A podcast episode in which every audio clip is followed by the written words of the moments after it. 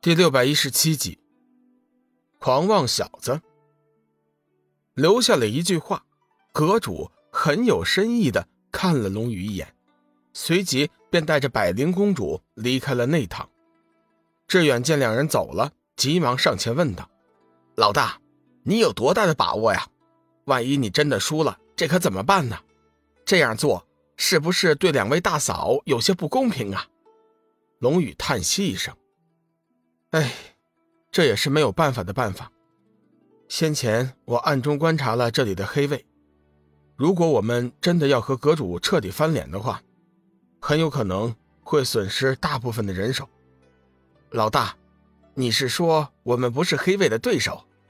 我怎么感觉他们最多就是五转散仙的修为呀？志远有些不服气。龙宇沉声道：“你错了，千万不能小看了那些黑卫。”他们的实力十分的可怕，别看他们只有五转散仙的修为，但是战斗力却是在八转，而且他们数量众多，是我们的百倍之余。一旦动手，最终吃亏的还是我们。原来是这样，可是你这样做风险也太大了吧？小玉道：“小雨，你放心，我和幽梦妹妹都支持你，我们尊重你的决定，同时。”我们也相信，你绝对不会失败的。这世上，没有什么事是你办不到的。嗯，小玉姐姐说的对，我们都支持你，你一定能行的。幽梦认真的说道。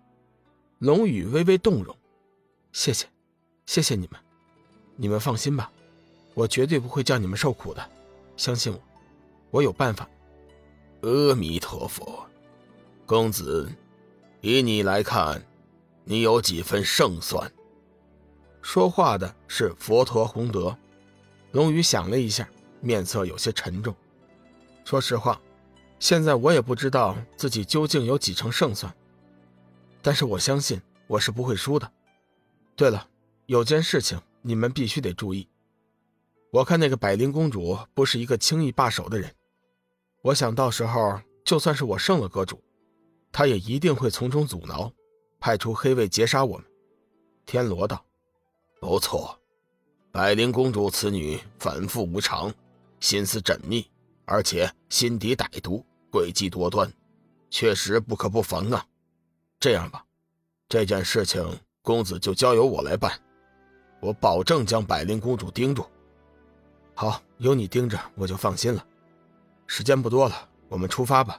对了，到时候我与阁主大战。”不管发生什么事儿，你们千万不要干预，这一点很重要。我希望你们能牢记。众人见龙宇说的认真，不敢怠慢，急忙答应。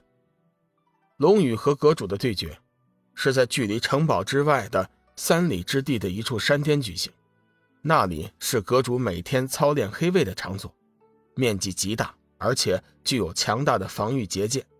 两人进去对决，可以将他们的力量。有效的控制在演武场，而不外散伤了别人。龙宇和众人交代了一声，随后便大步上前，静静的悬浮于半空，等待着阁主。阁主对手下的黑卫队长交代了几句，随即也是悬浮于半空，和龙宇保持了同样的距离。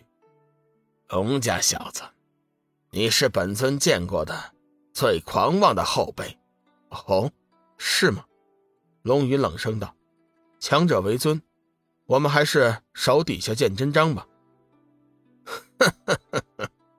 不错，虽然狂妄，但是本尊喜欢。只有你这样的人才有资格做我的女婿。龙家小子，你这个女婿我收定了。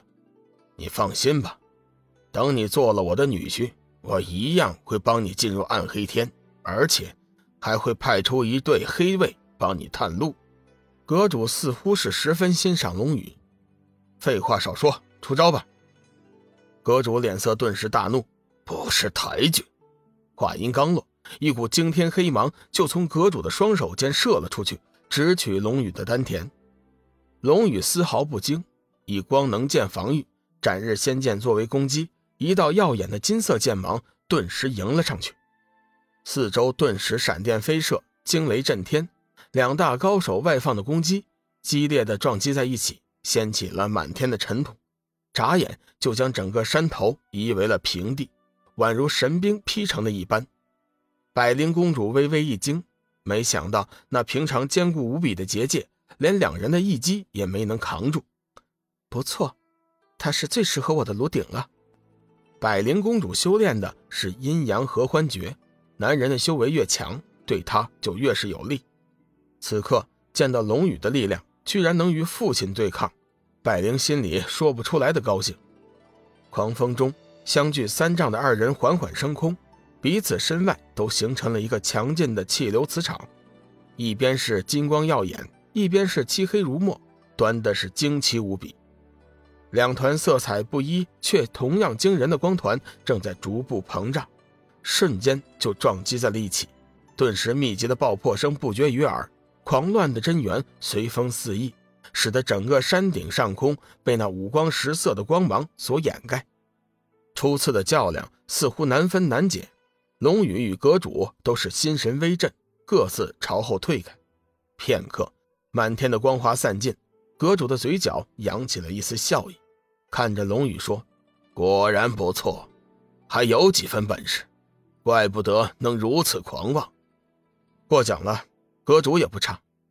龙宇冷冷的回应了一句：“好小子，再来。”